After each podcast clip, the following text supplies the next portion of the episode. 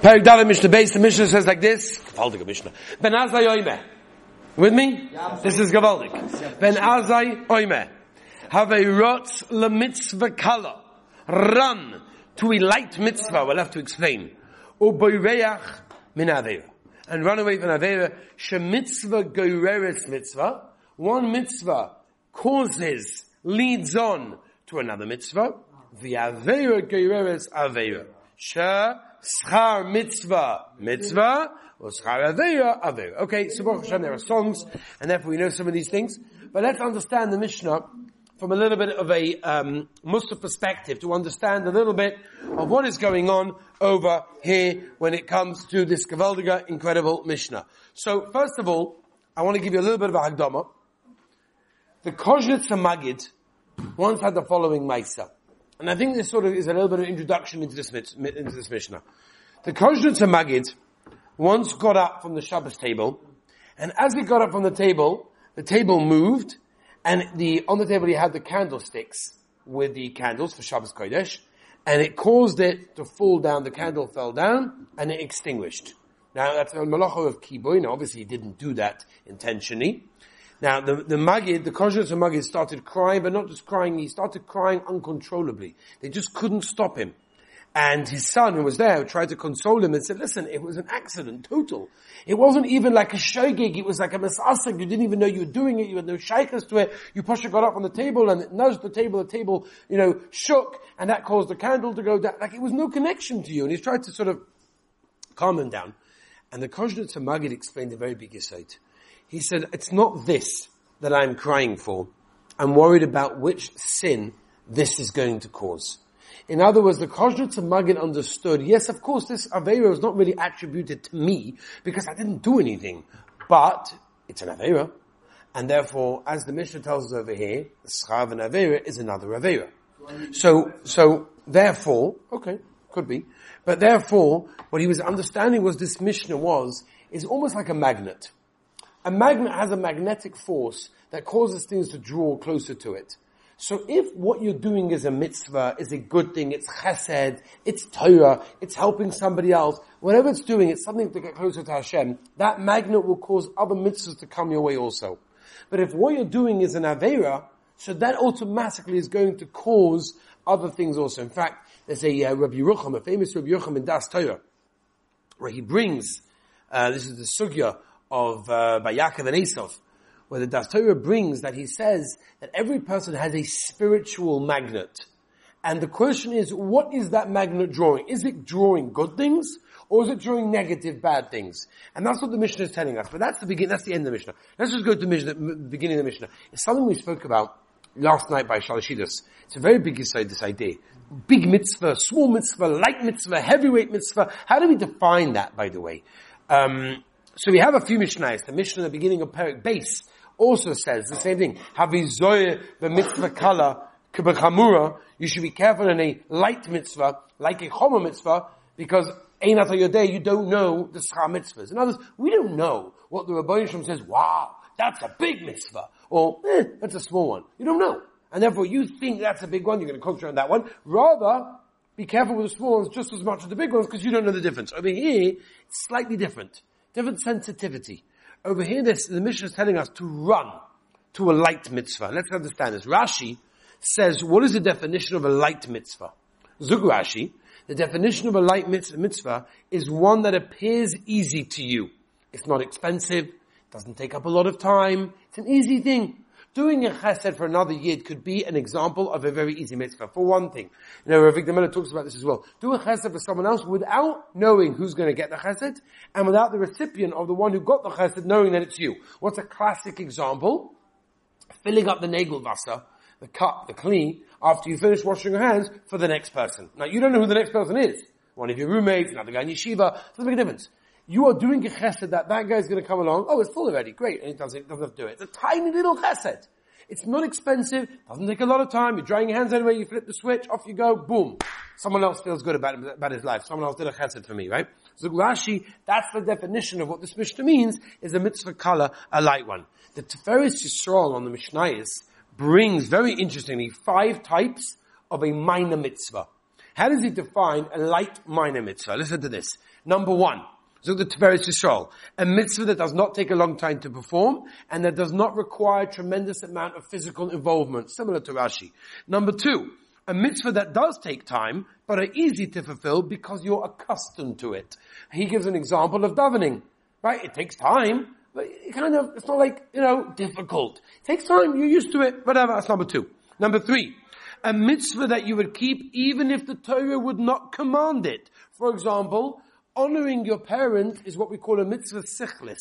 It's something that's so basic that even the goyim understand a bit of respect for your parents, right? Of course they do it differently to us. Mother's Day, Father's Day, whatever. Once you get to send them a card isn't really being yotza the mitzvah, but the idea is the same. The idea is, it's a mitzvah that you basically would have done in some form, even without the Torah having commanded it.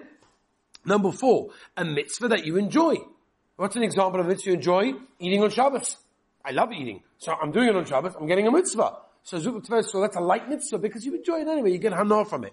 And number five, a mitzvah that we do in front of other people, which um, sometimes we do only because people are looking at us. And it upholds our reputation, such as shaking a lulav, eating matzah, Sometimes, I'm not saying people do this for this reason, but there are some people that would do it because of other people, right? For example, people are very makbid during the svira not to shave their beards. And sometimes someone could ask the question like, seriously, you're not on many other things. This one you're makbid yeah, because everyone sees it. it's going to be pretty obvious to the world if you're not shaving your beard, right? LMI, sometimes we do things they're easy to do only because we're worried about what people are going to think of us. I'm not saying these are all right, but I'm just saying that's what Tiferes Yisrael explains five categories is what is considered to be a light mitzvah. Okay? Now, the Yerushalmi brings down, Yerushalmi Kedushin, um, the Yerushalmi Kedushin brings down, a Chofam al base, Rav Acha b'Shem Rav Yitzchak brings down the Pasuk and Mishlei, Mikol Libcha, Ki Tosus Chaim. In other words, whatever the Torah tells you to guard, that you should guard, because you don't know which of them comes Chaim, comes life. I'll give you an example. We know, the Torah says at the end of Parshas Bereshis, the Noach motzachein be'ene Hashem. Noach found favor in God's eyes. Asks the Ohr HaChaim HaKadosh, how? How do you do it? I also want to find favor in Hashem's eyes. How do you do it? How did Noach find favor in Hashem's eyes? I would like to do the same thing. Give me the secret. So Chaim HaKadosh says, he did two or three mitzvahs, and those found favor in Hashem's eyes. So what are they? I'm not going to tell you. He doesn't actually say clearly that he knows. The idea is the Torah didn't want to tell us. Why? Because everyone's going to run to those. But the idea is we don't know what looks choshev in HaKadosh Baruch Hu's eyes. We don't know. And also we've given so many different categories of what's considered to be a mitzvah kala, mitzvah chamura. But one thing is clear. One thing is clear. They all have equal rights. All the mitzvahs have to be treated equally. Not that, okay, that one I keep, that one, I don't know, it's not for me yet, I'm not holding there. Come on, Rabbi, I'm not into it yet. It doesn't work that way.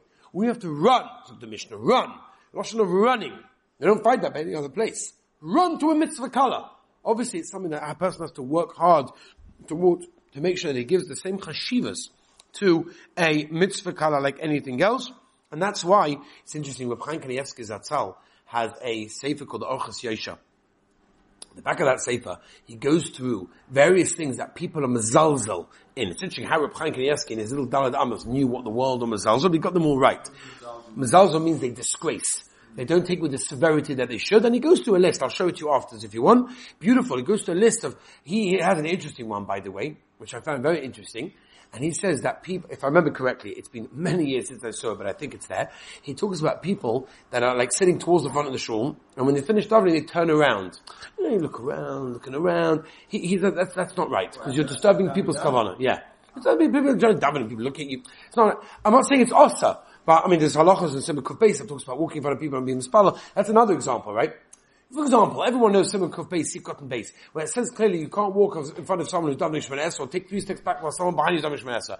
A guys will look at it and say, listen, that's a, uh, I'm not holding that. Let me, let me do kashrus, let me do Shabbat, let me do twin, let me do the big ones. Then we'll concentrate on the small ones. It's not true.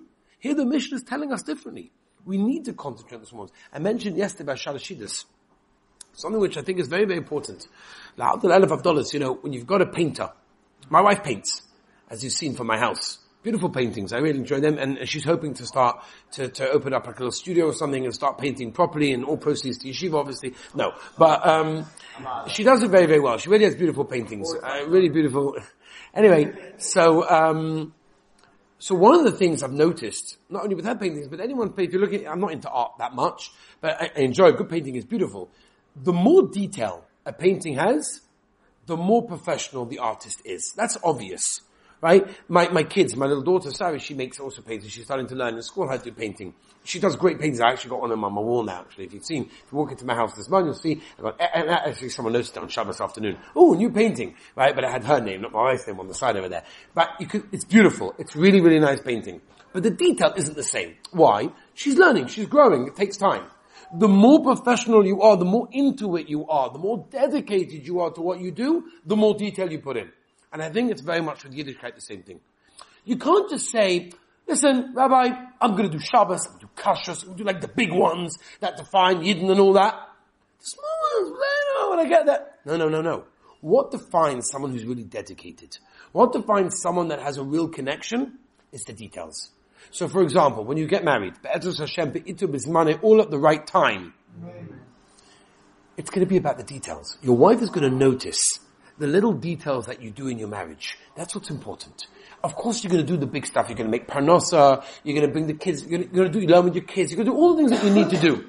But when, for example, you leave the house to work and you take a little piece of paper and you write a little letter to your wife saying, I'm going off to work and I just want you to know I'm thinking about you. Have a wonderful day. It's a small little thing. It takes, what, a few seconds? She's going to take that note. That's a detail. It's a small detail, but it makes all the difference. Because when you have a relationship, the details are important. When you have a relationship with the Rabbi Shalom, which is ultimately what we're trying to do, and every mitzvah causes us to become closer and closer, really that's the idea of all mitzvahs. Um, um, Hashem doesn't need our mitzvahs. He doesn't need us to eat matzah. He doesn't need us to put on tefillin. He does it because he wants a relationship.